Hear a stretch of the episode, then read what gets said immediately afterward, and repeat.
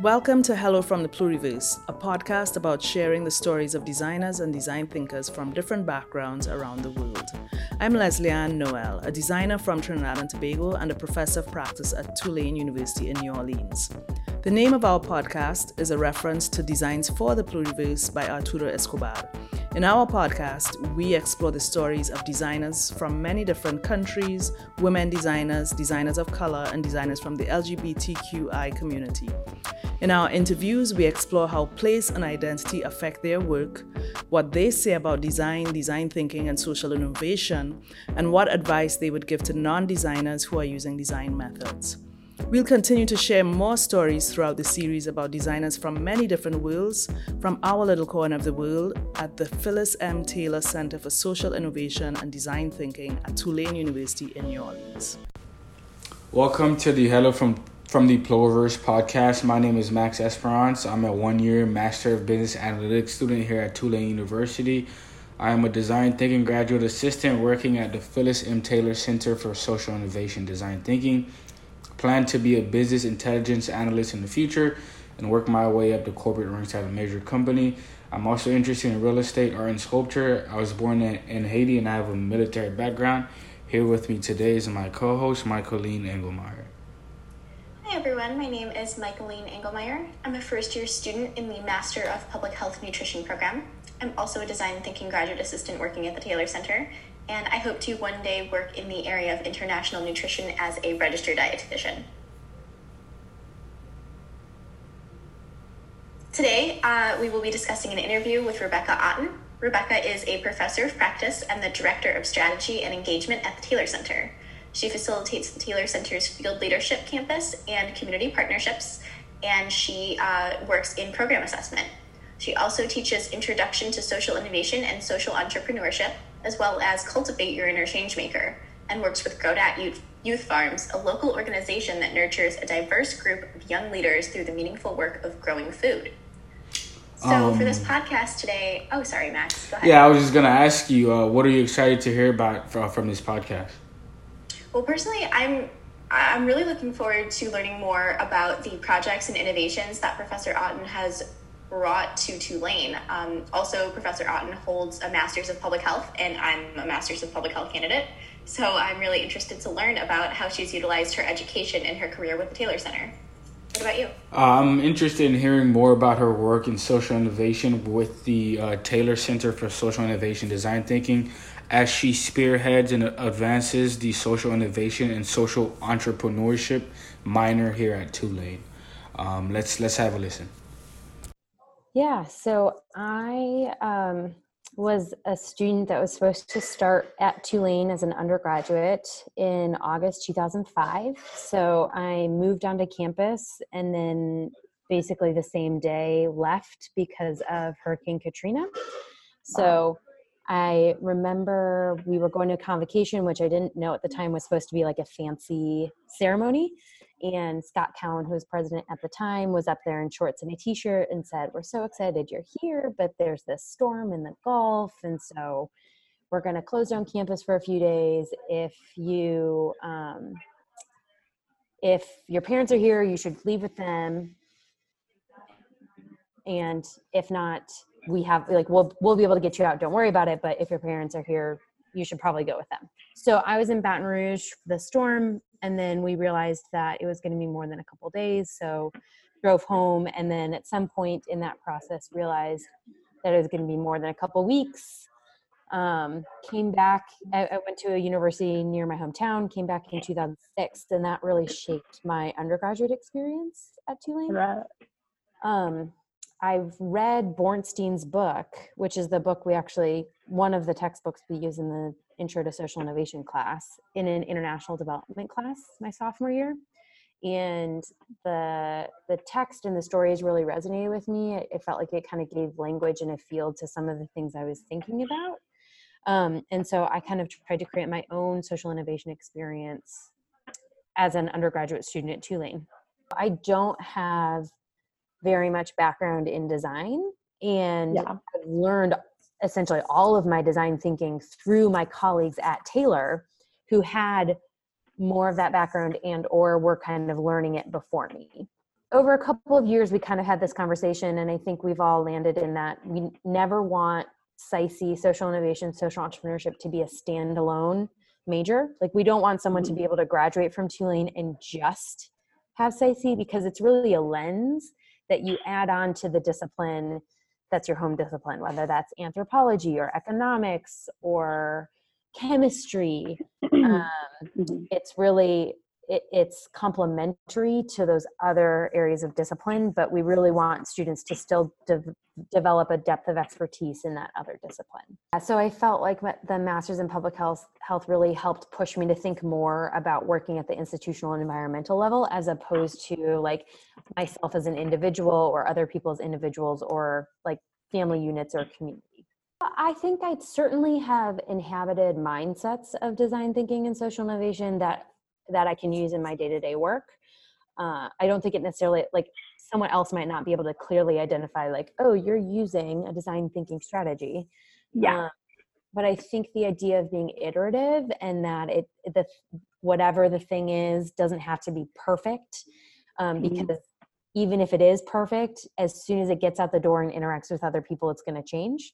yeah. Um, so I think being willing to kind of put things I'm working on out there in front of people a little bit sooner than I would have otherwise, because I can kind of tend to be a perfectionist. um, I think like uh, something I've learned a lot is like how to ask questions and how to ask good questions and how to maybe reframe the way I'm thinking by thinking about questions. I think one of the reasons social innovation resonated with me always um, was that it felt hopeful and optimistic and i um, i didn't i didn't have to get overwhelmed by all the problems and how big all the problems are. They are big problems and i need to deeply understand that problem but i can there are ways that i can engage and that i can encourage others to engage in the solutions. And so i think that is something that is very prevalent in my work but i would actually say that was kind of always a part of um, of my personality and that's one of the reasons why social innovation resonated with me as an undergraduate student yeah If that's still relevant. Yeah. So how how does that work? Yeah your- so i started working with GrowDat youth farm i think in fall 2014 i was the teaching assistant for another colleague's um, introduction to social innovation and social entrepreneurship class and i knew of GrowDat because GrowDat actually got started through a program we tried out for a year and we didn't end up continuing to pursue but um, it was identifying i think it's called the urban innovators um, program. And so they uh, through that process uh, uh, they identified three urban four urban innovators and one of them was johanna gilligan who is the founder of GrowDat youth farm. And so i didn't work with her directly during that fellowship but i certainly like heard about the development of GrowDat kind of while i was doing other work in the social innovation space at tulane while that was happening. So it was cool to be able to see it if kind of a few years later um, by then the school of architecture had designed this beautiful eco campus in city park um, and they had really refined their leadership program which is kind of the, ent- the the first way that young people can get engaged at GrowDat and the reason they were partnering with my colleague josh shoop was um, to think about how this could be a meaningful service learning experience for tulane undergraduates while at the same time helping GrowDat youth farm develop an advanced leadership program um, which was ways that like if young people participated in the leadership program and were, were really interested in continuing to work with GrowDat how they could actually continue to develop their facilitation skills and their knowledge um, in a way that supported the leadership program. And so um, what i really love about that model is the young people that GrowDat hires are in charge of the, the undergraduate students who often are older than them um, and who in many respects may um, have more institutional power than them. And and i've found there to be really amazing transformation both from tulane students feeling like, like reflecting on the fact that um, the young people really were amazing leaders and facilitators and um, felt like peers as opposed to high schoolers. Um, and I think the thing for me that was more that's been more interesting is hearing the reflections from the young people and the the confidence that they build through this experience of like, wow, if I can lead college students, I can do anything. Yeah. Um, so that's been really amazing, and I think for me that has been has had more of an impact on why I want to continue the partnership is the the sense of confidence and efficacy that it gives to the young people that GrowDat is working with. I mean, I think design thinking is a set of habits and mindsets that can be incorporated in day-to-day life um, beyond like a you know it's not it's not a like six step process and you always go through this process exactly the way it is and so um, i definitely see there being value in incorporating this uh, incorporating design thinking as a method into the k through 12 education system.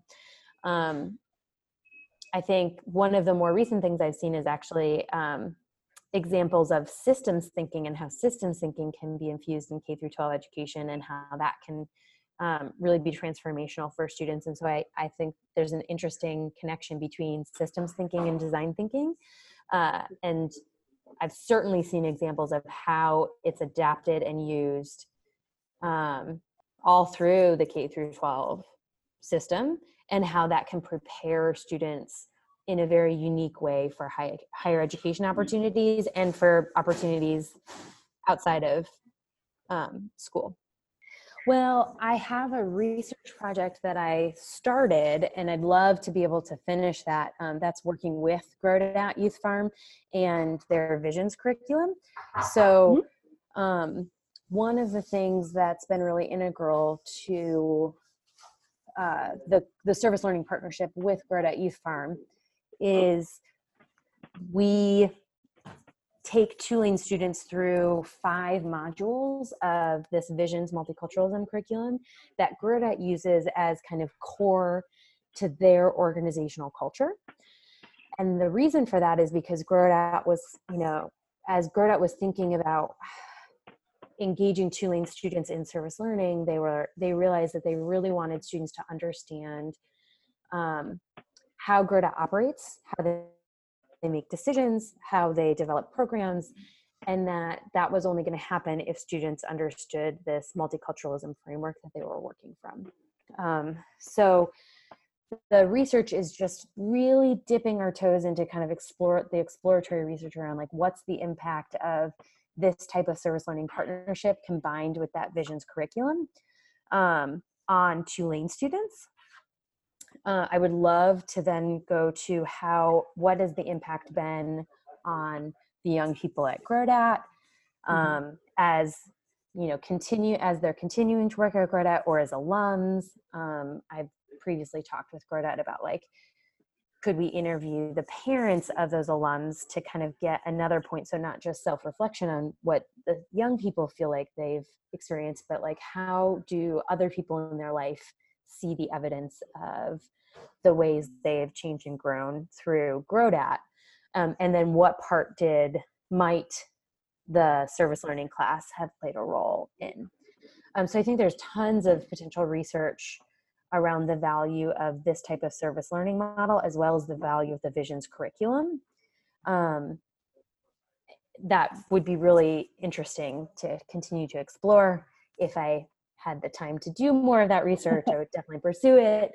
Um, I think related to that, for me, um, thinking more about how we can continue to embed this visions curriculum throughout the SISE minor, through other programs that we offer at Taylor, but also in in partnership with other centers and programs and policies on Tulane's campus um, is yeah. something I'm really interested in continuing to pursue. So um, this year we're going to try out teaching some of the other modules in the visions framework in upper class uh, upper level classes in social innovation and we've got some some staff faculty and student leaders in other parts across other parts of campus that are interested in seeing like how this model could be used in their co-curricular and curricular settings.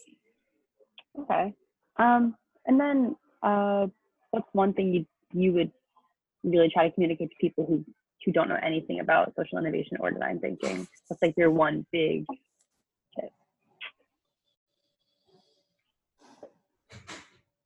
I mean, I think for me, it's really important that students continue to take a really critical view. So I said earlier, like, I think one of the reasons social innovation really um, resonated with me was that it was optimistic and hopeful. And um, I think as I've learned more about social innovation, it's really helped deepen my like understanding why I need to know the problem so deeply in order to be able to address them with solutions. Um, so recognizing that this is a young field and there there are lots of different ways that people are defining social innovation or figuring out like what's within the realm of social innovation versus what's perhaps another type of social change um, strategy and mm. that even if social innovation is the one that resonates with you right now that doesn't mean that social innovation is the solution is the model that should be used to address every single social problem um, and that the way people talk about social innovation in the united states is different than the way people talk about social innovation in europe in latin america in um, south, Af- south africa the sub-saharan africa. So yeah i think it's like it's we should be critical thinking critically and not necessarily just latching onto it because it makes us feel better than some other um, models Wow, what an interesting listen that was. Uh, Professor Rebecca Otten really opened up my eyes to some uh, different things. Uh, Michaeline, what did you learn from her about design thinking, uh, design, and social innovation? Well, as Professor Otten mentions, um, it can be really overwhelming for her from a public health perspective to think about all of these like big complex problems that we try to solve as public health professionals. But by encouraging others to engage in solutions rather than allowing big problems to overwhelm her and taking solutions little by little, she can make more of a difference rather than just being paralyzed in the overwhelm. Um, so breaking things down bit by bit and enlisting the help and support of others has been in my personal life a way that I'm able to manage overwhelming situations. So it was really interesting and enlightening to think of applying this to my professional life and my work in design as well. Well, I couldn't have said it any better myself, Michaeline. I learned from her to be iterative and being willing to put things in front of people a little bit sooner than I otherwise would. Um, because whatever the thing is doesn't have to be perfect. This process aligns neatly with formal strategies in design known as idea, ideation and prototyping. Perhaps most importantly, she says that this mindset has taught her how to ask good questions and how to reframe the way I'm thinking by thinking about these questions. Um, so, Michaeline, as two students who are not formal designers, what advice uh, did you take away from this episode for non designers who are using design methods? Um, well, I loved her notion about utilizing social innovation and social entrepreneurship as a lens, um, like a tool to utilize within your home discipline rather than using it as a standalone field of study. It's a way to bring the design perspective to many different disciplines and areas of study and help broaden social understanding. So I really love that idea of you know incorporating a design perspective into nutrition, which is my home discipline. So it's got me thinking about how I can incorporate design principles into my work as a future public health and nutrition professional, or even right now as a student. Did you take away anything about uh, using design methods in your own discipline? She says that applying the design mindset has made her look at systemic levels and how that has impact on wealth and well-being. To continue to develop thinking more more at the institutional and environmental levels. She has taken aspects of design thinking that may not be concrete steps and applied them to her own projects. Otten mentions being iterative and being willing to put things in front of people a little bit sooner. Uh, just, uh, you know, like I uh, answered to the question previously, um, uh, just as I answered to the questions previously. So it's along the same lines of uh, thinking about situations, analyzing them, and, re- and reframing those questions and asking those questions in a way that will uh, help you uh, create new ideas and, and soon move on to uh, uh prototyping. Yeah, absolutely. Um, that was a really interesting perspective. Um, so, how, how do you feel like uh, Professor Otten's story resonated with your experiences or the work you do in your discipline and your identities and the communities you belong to? So this this resonates very well with my experiences because all the work and all the things I do and the things that I'm going to do is based on the experiences that I have. Um, like her work, uh, her working at the Taylor Center um, is very very great for her and her staying uh, at Tulane. Um, coming back working at Tulane is something that that uh, you know pretty much uh, was a catapult in her career, and that was due to the fact that she went through the whole Katrina experience. So. Um, I would say it resonates very well because I do hold a lot of value to my experiences, and um, it's something that I admire is is is her uh, coming back to NOLA and working here. What about you, Michael Yeah, well, Professor Otten begins her interview by talking about how her undergraduate career began in 2005 when Hurricane Katrina hit New Orleans. And her story kind of felt like it paralleled the story of the COVID lockdowns. You know, she talked about how they thought this would be able, they, they thought they'd be able to return to campus in a few days, and then a few days turned into a few weeks, and eventually students had to make other arrangements for the semester, and Professor Otten wasn't able to return to Tulane until 2006. Um, I was evacuated from my Peace Corps post in Mozambique pretty abruptly due to COVID, and it kind of felt like for a while life was on pause, and like the whole world was just waiting to see how things would move forward. But eventually, decisions had to be made. You know, life continued to go on, so I had to decide if I would wait for Peace Corps to be reinstated, to apply for a job, to go back to school, all of this from like a place of total uncertainty. So trying to make something stable out of nothing, I chose grad school. Um, and I chose to continue the public health work that I had begun in my tenure as a Peace Corps volunteer. And I chose to do my first year as a remote student so I could remain in Chicago, close to friends and family amid, you know, such uncertainty.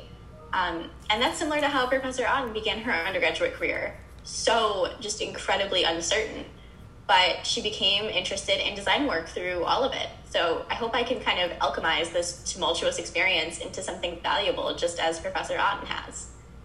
Um, well said. Well said. yeah, said. so it was it was great. Um, was there anything that you felt like in this podcast you wanted to learn more about? Uh, keep, or if you could uh, ask uh, another question, what would it be? I'll keep it short. I would just like to ask her to go in detail about GrowDat and how that company came to be. So that's that's about the only thing I'd I'd, I'd ask her more about yeah, it's a great organization. Um, we work with it a little bit as a nutrition department. But personally, I would love to learn more about Professor Otten's upbringing, as she didn't go super in depth in her interview, and I would just like to know how that set her up for a life of working in service learning and social innovation.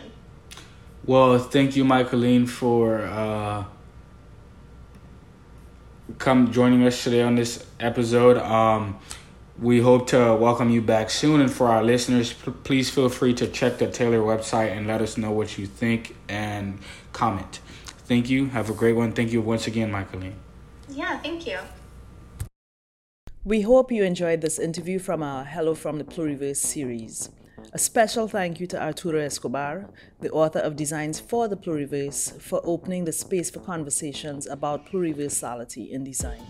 Many thanks as well to all of our interviewees, our design thinking student team, Ruby, Lupe, Delaney, Tran, and Wissal, the students of the Fall 2019 SISE 3010 class, Levante Lucas, our editor, and the rest of the team at the Taylor Center at Tulane.